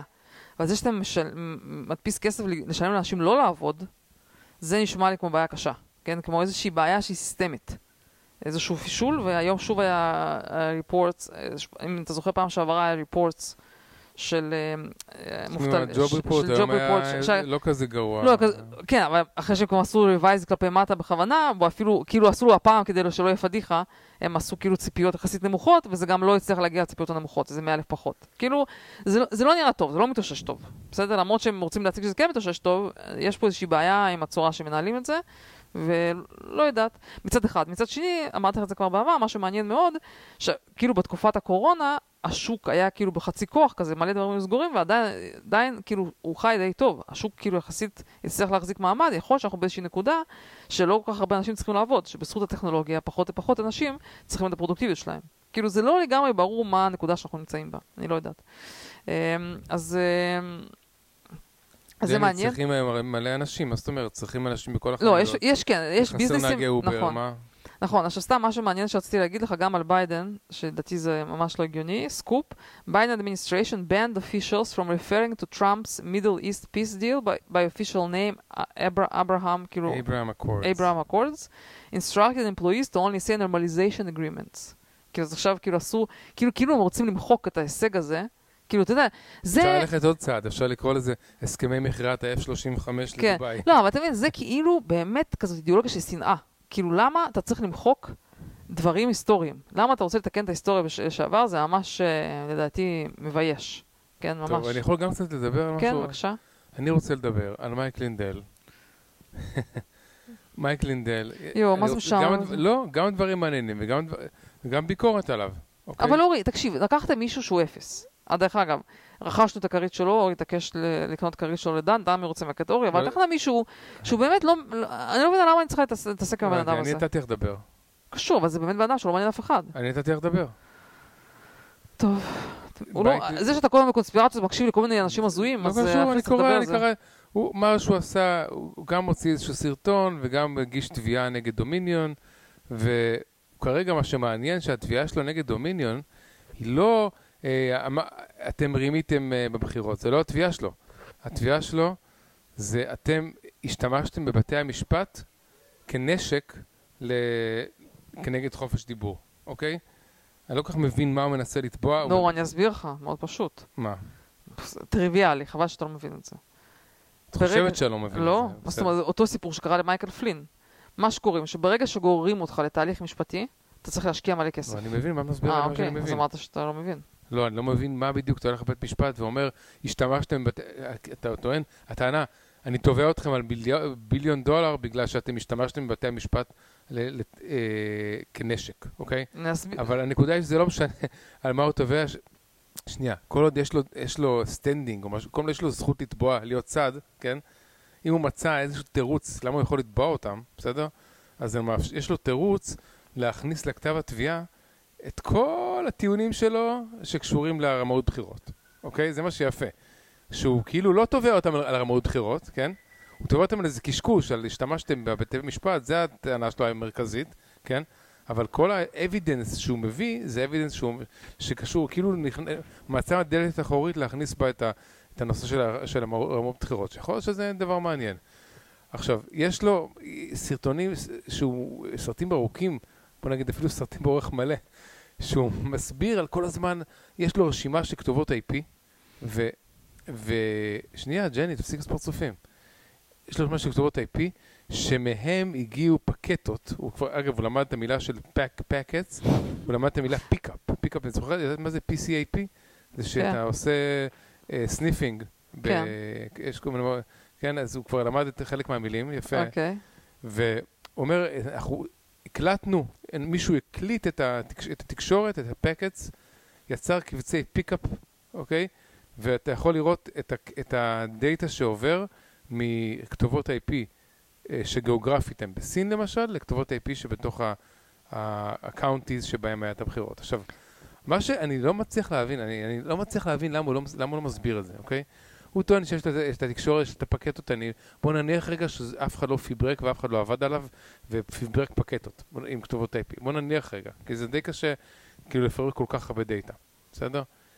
אה, אבל העובדה שרצות פקטות מצד אחד לצד שני, זה יכול להיות גם כל מיני סתם. לא, אבל פקטים כל הטענה, לא, אבל כל הטענה היא מראש שאסור שהמכונות יהיו מחוברות לאינטרנט. מה זאת אומרת? אוקיי, אבל נניח שכן הם מחובר. נו, אוקיי, אבל זה בעיה, אתה מבין שזה בעיה. לא, מה לעשות? אני גם לא מבין אגב... אני חושבת, שמה שקרה, אה, תראה, אני, הנקודה היא כזאת, אני חושבת שהבחירות לא היו הוגנות, והכתבה הזו שטעם בזמנו כתבו, שהיה פורטיפיקיישן בחירות, שכל האוליגרכים וכל האליטה האמריקאית התכנסה ביחד, וגרמה לזה שטראמפ יפסיד, בין אם זה בתקשורת, בצנזורה ומלא מלא שיטות, בסדר? אבל לא שאלתי אותך שזה שנייה, לדעה הזאת. אתה מאמין, ואתה מאמין לכל הקונספירציות, לא, זה לא קשור, ג'ני, אני, להפך, אני בא ואומר לך, מייק לינדל בא עם כל מיני דברים שהוא טוען שהם הוכחות, וחסר לי פה. אני להפך, אני בא ואומר לך, אני לא מאמין לקונספירציה הזאת נכון? כרגע, נו. כי, כי אני מצפה, תקשיב, כל הטיעון- הטיעון היחיד שיש להם זה שזה היה מחובר לאינטרנט. עכשיו, יכול להיות שזה היה מחובר לאינטרנט בטעות, שנייה, ויכול להיות שזה הבחירות, בגלל שנייה, שהמכונות ההצבעה. ג'ני, יש לו עכשיו גם, יש לו רשימה שהוא derived מהפקטות האלה, רשימה, שכות- למשל, הוא אומר כמה קולות הוסטו מביידן, מטראמפ לביידן, טוב, אין לי כוח לזה. אל תעשי פרס... אני, אני, תני לי לדבר, נו, תני לי לדבר. נו. כמה קולות הוסטו מטראמפ לביידן למשל, בכל אחד מהפניות האלה באינטרנט. עכשיו, פה זה מה שחסר לי, פה חסר לי המידע. אם יש לך פקטות, לא הבנתי איך אתה מוכיח שהפקטות האלה עברו מכל מקום, איך אתה מוכיח שזה מספר הקולות שעבר. בוא אני זה אענה פה לך. חסר פה, חסר בוא אני. אענה לך. כן, תעני לא לי. חסר, אין, מחרטטים. החרטבונה הזאת בנויה על זה ש-99% מהאנשים מאמינים לזה כמו שזה, אה, אומרים פקטות וזה, אני כן. לא יודע. לא, אין לך מבינה? מה יודע, הם המציאו את- משהו. אז למה את מת- מתמללת עליה? את רואה שאני בצד שלך עכשיו. לא, אבל להפך, אני מסבירה לך שאתה מנסה, אין להם כלום. הם המציאו משהו שנשמע לבן אדם שלא מבין עד הסוף, נשמע משהו טוב, כן, משהו פקט, אולי. משהו, ואתה, בגלל שאתה מבין, אתה אומר, אוקיי, אין פה כלום, טוב, מה אתם מנסים עכשיו אני לדחוף? רוצה בדבר, לציין דבר אחר שהופיע, גם ראיתי טוויטים על זה וסרטונים על זה, יש סרטון לזה, וגם זה מופיע, הגרפים האלה מופיעים גם בתוך התביעה של מייקל לינדל, גם מופיע כנראה, כן, זה אוקיי. כנראה הגיע משם. משהו מעניין מבחינה מתמטית, סטטיסטית. אני הסברתי לך את זה השבוע, אני רוצה להסביר את זה, תפסיקי לעשות קולות, לא, כי זה מעצבן, כי. זה שטויות. כי לא, כי, כי כשאת דיברת אה, חצי שעה על זה שלך, אז אני... אבל זה לא מייקל אנדל, זה פרופסורים, אה, זה אוקיי, אין בעיה, תביא את מייקל אנדל. גם שם זה פרופסור שחקר את זה. מה שאומר- מה שאומרים זה ככה. פרופסור במסת טראמפ. הדבר, אני מדבר איתך על אה, משהו מתמטי מעניין, תני לדבר, אני נתתי לך לדבר, אוקיי? יש, כל עשר שנים לפי החוקה יש צנזוס, אוקיי? שבודקים איזה אנשים גרים, מי יש לו זכות הצבעה, לא יודע, ומה הגיל של האנשים, באיזה משפחות, בכל השטויות האלה, כן? זה צנזוס. היה עכשיו צנזוס ב-2020, והיה צנזוס ב-2010. עכשיו, הצנזוס ב-2010, אה, מאז, בוא נגיד, מאז 2010 עד 2020, עבר עשר שנים, וההרכב של האוכלוסייה בכל מקום, בכל קאונטי, כן? ברור שהוא השתנה קצת, נכון? את מסכימה איתי שלא יכול להיות ש, שלמשל ההתפלגות של אנשים בני 40 ב-2010 היא לא תהיה זהה להתפלגות של אנשים בני 50 ב-2020. מסכימה? לא, לפי אזורים אולי כן יכול להיות הבדל, כי אנשים עברו נגיד, אבל יש overall. הרבה, יש, בעשר שנים קורים הרבה דברים. עכשיו, מה, ש, מה שמעניין בגרפים האלה, שאתה מסתכל מישהו מצא בעצם את הגרף של ה census של 2010, עשה לו כאילו shifting של עד 2019, 2020, כאלה דברים, כן, כן, ואתה מסתכל בעצם מה היה הגיל של אנשים, שכאילו, כאילו, לפי ה census של 2010, שנמצאים באיזשהו, תסתכל על איזשהו county, בסדר? אז יש לך היסטוגרמה, ובהיסטוגרמה רואים ממש אה, קו שהוא לא איזה קו ישר או עקום, או, יש לו בליטות כאלה. אבל למשל, במקרה יש הרבה אנשים בני 72, יותר, ויותר מ-70 ויותר בני- יותר בני אנשים בני 50 מאשר 51, אוקיי? אה, וגם כאלה, דבר, כאלה בליטות בגרף של ההתפלגות.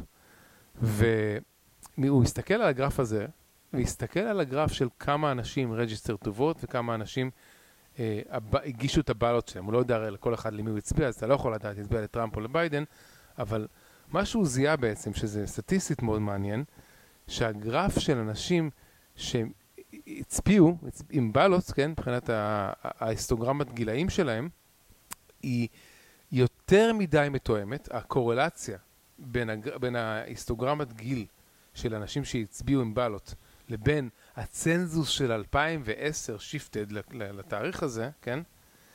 היא היסטוגרמה שמקדם המתאם שלה הוא קרוב, נורא נורא קרוב לאחד. זאת אומרת, הת... התיאוריה שבעצם, הדבר היחידי שמתמטית מסביר את הדבר הזה, אוקיי? זה שמישהו לקח את הצנזוס של 2010, אמר, אוקיי, אנחנו נרצה לעשות כאילו שכמות המצביעים היא מתאימה. למבנה, הרכב האוכלוסייה, ו... וכאילו, אם הוא החליט לה... להמציא קולות, אז הוא המציא קולות שמתאימות בדיוק לצנזוס של 2010. אוקיי? זה שמע לי, הטענה. מה זה חרטא? זה כאילו, אוקיי, זה לא- חלש. אז אוקיי, אוקיי, אין לי בעיה, אני רק אוקיי, אומר לך, זה מאוד- אתה רק אומר, אוקיי. זו נקודה שאין להם כלום, זה נורא חלש, תכניסי. אין להם שום הוכחות של שום כן. דבר. והם רק מחפשים, זה נקרא, זה מצוץ לי אצבע, מאצבע. שוב, עכשיו יכול להיות שזה את לא יכולה לפסול, את לא ראית מה את אני אפסול? הדאטה. אורי, מה זה לא יכולה לפסול? זה- מה- זה שטויות, זה דברים לא הגיוניים, אני אל מצטערת תגידי מאוד. שזה לא הגיוני, זה מאוד, מעניין. מאוד, מאוד אני חלש, מאוד מאוד מאוד חלש. בסדר, זה מעניין. טוב. את- אין לך אין לך תשובה על זה. בטח שיש לי תשובה, זה קשקוש, זו התשובה שלי. אבל לא, אבל את- בסדר, את לא- לא הסתכלת על הדאטה. אוקיי. אני, אין לי עכשיו זמן להסביר מה קרה בבחירות, אני אסביר את אני זה מבין בהזדמנות. שאת לא רוצה שיחשבו שאת אה, קונספירטורית. תראה, לא, לא נכון. תראה, הסיבה היחידה, אני החלטתי עם עצמי, שוב, שמה שקרה לפני הבחירות זה הביזיון, ושהאוליגרכים והאליטות בגדול התכנסו יחד כדי לא לגרום... שאלתי מה החלטתי מעצמך. שנייה, כדי לגרום, ל... כדי לגרום- לטראמפ להפסיד, שלדעתי זה הביזיון, ש... שהאוליגרכים פה מחליטים כמה, מה קורה בבחירות, זה לדעתי לא סביר הדבר הזה. כן? טוב, יש לך עוד נושאים? כן? יש לי כמה נושאים קטנים. קדימה. קודם כל סתם משהו קטן, אומרים, אה, בעצם ב... מדברים עכשיו הרבה על הקטע של climate change ואנרגיה ירוקה והכל, אז it is first full month without Indian point. New York's carbon emissions from in-state electricity generation, uh, יש, uh, סליחה, מההתחלה, יש בניו יורק איזשהו, uh, נוק, היה איזשהו נוקלר פארם שיצר אנרגיה גרעינית שהיה נקרא אינדיאן פוינט. הם, עכשיו יש קטע שפעילים של איכות הסביבה כבר שנים מנסים לסגור את כל ה nuclear farms האלה. למרות שכל מי שמבין בתחום אומר שזה אידיוטיזם מוחלט, כי האנרגיה הכי ירוקה שיש זה ה nuclear energy. אין אנרגיה יותר ירוקה מזה, כן? שיש לה הכי פחות uh, print על הסביבה. האלה שמתעקשים לסגור חוות nuclear plants, זה מגיע מהסיבה שהם אומרים שאם יקרה משהו, כמו שקרה ב... אתה יודע, פוקושימה וכל זה, אז בעצם הנזק שזה יותר מדי גדול. אבל הטכנולוגיה החדשה היום, הצורה שבה הם בונים את כל הנוקלר פארמס האלה, הם יודעים כבר להתמודד עם, עם כל הסיכונים האלה, והסיכוי שיקרה משהו אפסי. ואז עכשיו מראים שבעצם סגרו לפני חודש את הפארם בניו יורק, והם אומרים שניו יורק carbon emissions from in-state electricity generation rose 35% over pre down. כאילו מיד גרם לעלייה ב-carbon emissions, הסגירה של, הזה. Increase in carbon intensity is even more dramatic, כן? ואדם נאש, שזה מישהו פה מקסים כבר משקיע, כותב shutting down nuclear power plants is extremely bad for carbon footprint and hitting clean energy goals. כאילו, בשם הסביבה הירוקה, בעצם עושים נזק, כאילו מייצרים נזק הפוך, כן? זה פשוט לא ברור מה הם עושים. עכשיו, אותו דבר שהם רוצים לסגור חווה נוקלר עכשיו פה בקליפורניה גם, לדעתי גם סוגרים את זה השנה או משהו כזה. בקטע הזה אני לא מבינה מה הדמוקרטים עושים. זה הרי ברור, כאילו, זה, זה קשור. דוגמה, זה, זה, זה דוגמה. אבל זה משהו באמת לא נשמע, כאילו, אתה סוגר, אתה מיד רואה עלייה 35% ואתה לא מרגיש שאולי עשית טעות? הם לא מודים בזה, מה? מה זה לא מודים? אבל אה, צריכה להיות איזושהי סיבה הגיונית לעשות את זה. למה הם עושים את זה? זה נשמע כמו איזו שחיתות, שכאילו, לא, לא מבינה, או שזה שחיתות, או שזה שוב אותו סיפור של ביורוקרטיה שנתקעה בתוך עצמה, היא יודעת שהיא עושה שטויות כמו עם האברמקטין הזה, אבל לא מצליחה לעצור, זה מאוד עצוב. זה ממש, כי אני לא, לא מצליחה. אני חושב שהפתרון לזה זה שטראמפ יגיד שהוא בעד סגירת הכור האטום, ה nuclear plant. כן, כן. טוב, אז האייטם האחרון, אנחנו מקליטים ביום שבת, אנחנו תכף יוצאים uh, לשדה תעופה, לוקחים את האובר, אנחנו טיפה לחוצים אם האובר יגיע, יש עכשיו קצת בעיות עם אובר בגלל שאנשים אה, מקבלים אבטלה, אז הם לא, לא יכולים לעבוד, אז יש מחסור, בכלל, בהרבה מאוד ידיים עובדות. אה, דוגמה, דוגמה, דוגמה של incentives לא בריאים, שמייצרים אה, עיוותים בכלכלה. הגיע בעצם למצב שאני שמעתי שמישהו שמתלונן שהיה לו יותר יקר לקחת אובר משדה תעופה בניו יורק לבית שלו, מאשר הטיסה לא, ממיאמי לניו יורק. כן. טוב, בק... זה לא חשוב. בקיצור, בקיצור, הגענו למצב שהטיסות יותר יקר, טיסה יותר זולה מאחרי זה לקחת אה, מונית אה, מהשדה תעופה הביתה. אז בואו נראה, אני מקווה שאנחנו נצליח. אורי, אני לא יודעת אם יש לנו plan B למצב שהאובר לא מגיע. בסדר, ניקח מונית, מה הבעיה? ניקח מסונת מונית, למה ההבדל? טוב, נקווה שזה יצליח. טוב, מה שאני רוצה לדבר, אמרתי לך שאני תמיד בטוויטר מוצאת אוצרות, כל מיני accounts מעניינים, אז הגעתי לאיזה account של מישהו שעושה הסברה ישראלית, שהמליץ על מאמר, שאני גם מאוד ממליצה לקרוא אותו ואני אשתף אותו הפעם, מה שמזמן לא עשיתי בפייסבוק, ואני ממליצה מי שהגיע לפה שילך ויקרא אותו. אה, המאמר הזה בעצם מתאר את מה שעבר על הרצל לפני שהוא החליט וכתב את הספר אה, על הקמת מדינת היהודים.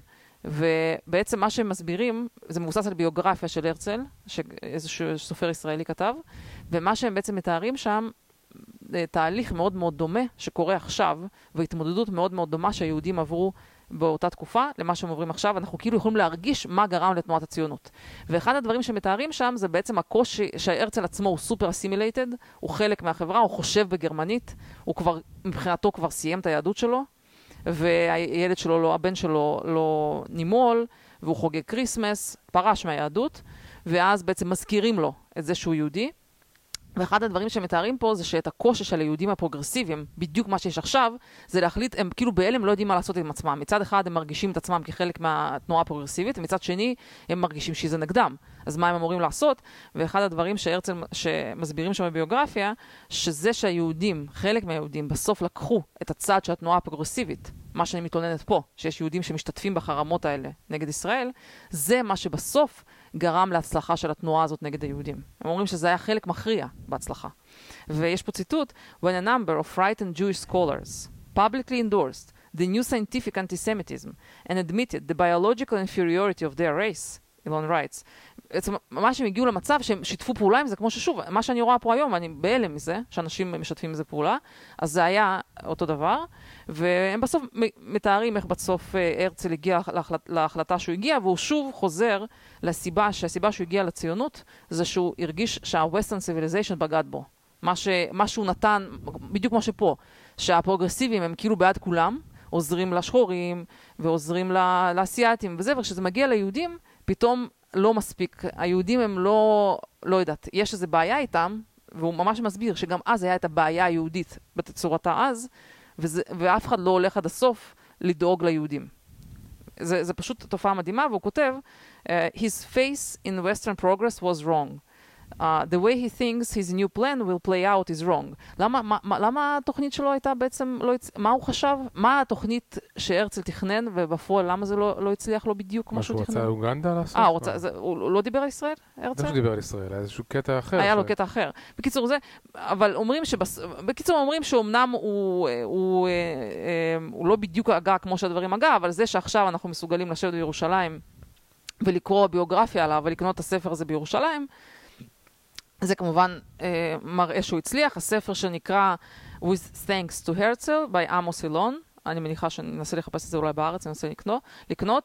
בקיצור, הנקודה החשובה פה להגיד, זה הסיפור של Self-Hating Jews, שאני אף פעם לא התחברתי אליו, שיש להם את כל התירוצים של כן, אבל מותר לבקר את ישראל, כי כל הסיפור שחיברו לאנטישמיות זה קשקוש, אני מצטערת, סליחה, זה אותו דבר דור ודור ודור, כל דור וכל לא, וכל ודור. בזכותם קרתה הציונות. הרצל... אה, אתה אומר שאולי בסוף, כן, אולי בזכותם, אולי. אנחנו נגיע לציונות 2.0. אה, מעניין, מעניין מה שאתה אומר. אה, עוד נקודה שאני רוצה לספר, קצת לקשר, לקשר את הסיפור, זה שהייתי אצל הקוסמטיקאית אתמול, היא, סיפרתי לה על המשפחה שלך ועל זה שאימא שלך ניצולת אושוויץ, ושהיא השתתפה... סבתא בצ... שלי. סבתא שלך, סליחה. ושהיא צעדה בצעדות המוות, שכבר כשהסוב... כשהחיילים הסובייטים הגיעו לשחרר, ולקחו אותם, עדיין הגרמנים הצעידו אותם שם בשלג, נכון? אני מתארת בלי נעליים, מצב... אני מקווה, כן. מניחה שאנשים מכירים את זה. ומה שהופתעתי, שהיא הייתה בהלם מוחלט, שהיא באמת מכירה מישהו ויחסית קרוב אליה, כי יחסים, יחסים מאוד טובים איתה, ויש לנו שיחות עמוקות כאלה, תוך כדי הטיפולי פנים. והיא הייתה בהלם שזה קרה למישהו שהיא מכירה, או למשפחה שלו. עכשיו, אז מה שהיא אמרה, היא אמרה, אני יודעת, לימדו אותנו בבית ספר, כי רוסיה, אז בבית ספר בברית המועצות כן מלמדים על השואה, במובן מסוים, לא, לא כמו בארץ כמובן, אבל היא אומרת, תשמעי, יש הרבה היסטוריונים מודרניים שטוענים שלא הייתה שואה, שמה שהיהודים מספרים זה ממש היה רחוק מזה, והיא אומרת לי, והיא פשוט, כאילו, ראיתי אותה, שהיא, שהיה לה הלם מוחלט, שהיא נתקלת במישהו שזה באמת קרה לו. ואז אמרתי לה, את יודעת, זה לא רק לסבתא של בעלי, זה גם לסבתא שלי, אה, סליחה, גם לסבא שלי, שהוא היה במחנה ריכוז והוא ברח משם, וסיפרת את כל הסיפור. היא פשוט הייתה אומרת, תראי, אני בשוק. עכשיו, זה מדהים שבאמת, כמה שאנחנו חושבים שאנשים יודעים מה זה שואה, ויודעים מה קרה, לא רק שהרבה ישראלים כבר לא יודעים כלום, שלא לדבר על לא ישראלים, ואני אומרת לך, הרוסים הם עוד יחסית מכירים, אני כמעט בטוחה שאני אלך לאמריקאים ממוצע, הצעירים האמריקאים לא, לא יודע כלום. לא מאמינים באמת בדברים האלה. כן, הם לא כן. מאמינים, זה פשוט, וזה שהם באמת רואים מישהו אמיתי, זה מש... אני אומרת לך, אורי, אני... ג'ניה, זה עדיין לא בשואה. את... לא קשור, אבל זה שהיא יודעת, היא יודעת, סיפרתי לה שסטיבן ספילברג כאילו ראיין את סבתא שלך לסרט שלו, ו... הוא לא ראיין, הוא עשה... לא משנה, הצוות שלו, אבל היא כאילו הייתה בהלם שזה באמת קרה. מבחינתה זה ההוכחה שזה קרה. אז אני אומרת, אני כן מעודדת אנשים לא, אתה יודע, לא לחשוב, להניח שאנשים יודעים מה, מה היה שם. כי זה ממש לא. טוב, דרך אגב... אנחנו נחבר את הקטע כן. הזה לפודקאסט ונמשיך. שנייה, רק מילה אחרונה, כן. אני חושבת שגם הרבה פעמים שאנשים פה מתעצבנים, שכל מיני אנשים יוצאים ומשתמשים בסמלים של השואה, נגיד כמו הכוכב, כמו הטלאי הצהוב, מזכירים כל מיני דברים בצורה שלנו היהודים נראית לא מכובדת, כן, אנחנו אומרים איזה חוצפה, שאתה, היה עכשיו את הסיפור הזה מחיסונים, נכון? שמישהו לקח את הטלאי הצהוב והשתמש בו כאילו, לא יודעת, לעשות איזו הגבלה לחיסונים, ואנשים אמרו זה ממש לא סביר להשתמש בזה בצורה כזאת. אני חושבת שזה הרבה פעמים גם מגיע מבורות, אנשים באמת לא מבינים כלום. לא מבינים מה, היה, מה קרה ומי טוב, קרה וכולי. אוקיי. Uh, משפט אופטימי לסיום.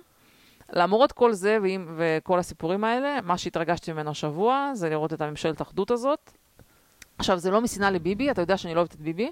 זה יותר, אה, אני לא אוהבת את ביבי, אבל אני לא שונאת אותו, אני לא אוהבת את כל השנאה סביבו, ואת כל המחול שדים. יכול להיות שאני אדביק את זה לחלק כן. שכבר אמרת את זה, אז אני מתנצל אם זה אמרתי את זה פעמיים. לא, זה הסוף, זה הסוף. לא, אבל יש גם בסוף כמה דברים שאני הוספתי. לא, אני צריך לוותר על זה. אני לא מוותר על מה שהוספתי. צריך לוותר על זה. ו... נו. טוב, הרסתי. מה לעשות? טוב, בסדר, אז תגזור את זה. זהו? אוקיי. אוקיי. טוב, בסדר. אני רוצה להגיד על, ש... דברים שקשורים לטראמפ. א', סגרו לו את ה... אה, הוא. נכון. הוא עצר את האתר, שלו שנקרא desk, desk כן. of דונלד טראמפ. כן. אנשים אה, זלזלו בזה ש... והם קראו לזה בלוג. זה... אנשים שרצו ל... להגיד שזה משהו מיוחד. לעג. אני- לא, המילה יותר מדויקת זה לעגו לזה. לעגו לזה שזה בלוג. מסתבר שהיה איזשהו כנראה ניסיון שהוא נגיד יפרסם שם דברים, ואז אתה יכול לפרסם ברשתות החברתיות לא אפשרו לשתף את זה. ל- כן, לפוסטים שלו שם, אבל גם כן. את זה לא אפשרו לשתף. כן. והדמ- והדמוקרטים אה, צהלו על הסגירה של איזשהו נכשל בבלוג שלו, כן? כן. אה, לדעתי עוד עם, אה, מה שקורה עם הבלוג הזה, זה שיש, קודם כל הבלוג הזה אולי סגור, אבל הוא מוציא הודעה או שתי הודעות לפחות כל יום, כאילו הודעה ש... על כזה נייר מכתבים כזה של Save America, כן? כן. ואני לא יודע איפה הוא מוציא את זה, אבל זה מגיע בסקרין שוטים לכל, לכל האנשים שרלוונטיים אליהם. לא, האמת היא ש- שזה ממש מזעזע לראות הכוח של האוליגרכים פה, אני קורא לזה אוליגרכיה, אין לי מילה כן. אחרת לזה, שהאוליגרכים, שזה מרק זקר ועוד כמה חברים שלו, מסוגלים אשכרה להשתיק פשוט בן אדם ברמה כזאת, זה ממש כאילו לא נתפס בעיניי. כן, האריכו את זה אה, האריכו את ואני חושבת- 2023. אני חושבת שמה שהולך להיות, התחזית שלי בנושא הזה, קודם כל כבר התחילו ה parades, אה, ההפגנות rally, לטראמפ rally. 2024, יש כבר כאילו דגלים של טראמפ 2024. אני לא יודעת אם הוא באמת ירוץ, אבל לדעתי מה שהולך להיות בבחירות של 2024, זה העם מול האוליגרכים. כאילו ה establishment והאוליגרכים שהתאחדו ביחד, וכאילו האנשים שמרגישים כל- איזשהו סוג של אה, מסכנים מול טוב, כל ג'ני, המערכת הזאת. את אה, סוטה פה. כן. והאריכו לו בשנתיים אה, עד את ה ban 2023 את, את הזכויות לכתוב בפייסבוק, שזה די מסתדר עם זה שיש בחירות ב-2022 בנובמבר, וכאילו בחירות אמצע, וכנראה רוצים להחליש את ההשפעה שלו על הבחירות אמצע האלה, ובדיעבד הם המציאו איזה, איזה חוק שאומר שאם אתה פוליט, פוליטיקאי ועשית איזה עבירת... אה, אה, עבירת hate speech חמורה, אז העונש המרבי שלך זה שנתיים, ודיעבד הם... תראה, הדבר היחיד שמעניין אותי, זה איך בעוד נגיד בינואר, חמש, כן? עשר שנה, ההיסטוריה תסתכל על כל הסיפור, על כל מה שקרה. כאילו, האם... אני מקווה שיגאל. ועוד דבר, נקודה מאוד חמורה שרציתי לציין, זה שאנשים שהיו בקפיטול אה, בשישי לינואר, ואפילו הם לא היו באלימות, כן? אנשים שכאילו נכנסו, כי היה נדמה להם, היה נדמה להם שההפגנה. ממשיכה לתוך הק- בניין של הקפיטול, כן? כן. אחרי זה צדו אותם, המצלמות זיהו את האנשים, זה, לא ו- מהמם. והרבה אנשים נמצאים כרגע בצינוק, אוקיי? בתור טרוריסטים, כאילו זה נקרא. טרור אה, ביתי. בצינוק. נו, וצחקו ו- על זה, וכן, ואפילו הרוסים, צחקו נכון, עליהם שהם עושים, שהאופוזיציה שמים אותם. מוניטור, כן. אנחנו עושים monitoring לזכויות האדם של, ה, של, של המתנגדי. משטר ש- שלכם, כן, שזה מדהים, כי זה בדיוק המיל, המיל, המילים ש... המשפטים שהיית שומעת על זה שאמריקה עושה הפוך. monitoring לזכויות אדם לא, במדינות ברור במדינות שמקניטים אותם, לא, לא, זה סוג כן? של לעג בחזרה, כי- כן. כי אמריקה בדרך כלל תמיד הייתה עושה את זה הפוך, אבל כאילו פתאום יש הזדמנות כאילו ללעוג לה בחזרה, לא אבל... הבנתי, אה, אבל מה לא נכון בזה? הם, בצ... הם, הם בכלא או לא בכלא? העבירה שלהם היא עבירה, עבירה של להיכנס לקפיטול? אה, כאילו לא, לא, ברמ... לא, לא פגעו באף אחד. תראה, אני חושבת, אני חושבת שמי שעוסק בזה, אני חושבת שהם באמת אה, סוג של חוששים ל... חוששים ש... תראה, אמריקה זה לא מדינה פשוטה לנהל. הם רוצים לסתום את הפה של הרפובליקנים, מה זה הכל. הם רוצים שאנשים יחשבו פעמיים לפני שהם באים, נגיד עכשיו טראמפ יעשה rally, כן. הם רוצים שאנשים ללכת, ל rally שלו. מה, זה לא, זה מאוד דרך אגב, אני. רוצה להגיד לך שראיתי שאנשים התלוננו שזה מצחיק.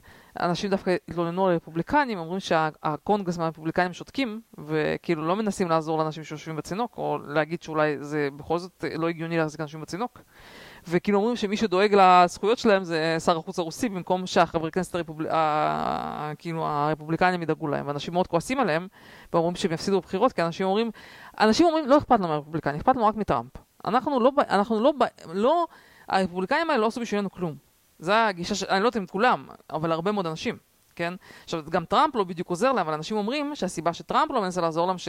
שהוא רק יכול לעשות נזק. אם הוא ינסה לגרום לשחרר אותם, אז רק בכלל לא, לא ייתנו להם בחיים לצאת משם. כן. כאילו אומרים שבגלל שעושים הכל הפוך ממה שהוא אומר, אז כאילו, כאילו הוא רק יכול לעשות נזק במה שהוא יגיד. אולי כדאי שהוא יתחיל לתמוך בביידן. אתה יכול להגיד, אה. אבל תקשיבו, זה פושעים באמת, כן, כאילו זה כזה מלכוד 22, זה די, מצב די, די כזה מוזר. כן, לפני שאת מסיימת, אני רוצה להגיד לאנשים, במקרה מישהו שומע אותנו ורוצה להצטרף אלינו להופעה של להקה בנובמבר, כן, באמפיתיאטר, בשורלנד אמפיתיאטר, קנינו כרטיסים. כן. אה, להופעה של להקה שנקראת Florida Georgia Line, אה, שאני באמת אה, חושב שיש להם אה, מוזיקה טובה, שאתה אתה יכול לט- לטעון שזה קאנטרי, אבל אם אתה מסתכל על החיים ומנסה לצבוע את זה בתור קאנטרי, אז אתה מפסיד משהו בחיים, אז... אה, אנחנו צריכים לעשות, אני למשהו, חשבתי על זה כן. שכשאנחנו פותחים, מתחילים את הפרק, אנחנו צריכים לעשות בתחילה של הפרק כזה פרסומת, קודם כל פרסומות, בתשלום אנחנו מוכרים פרסומות.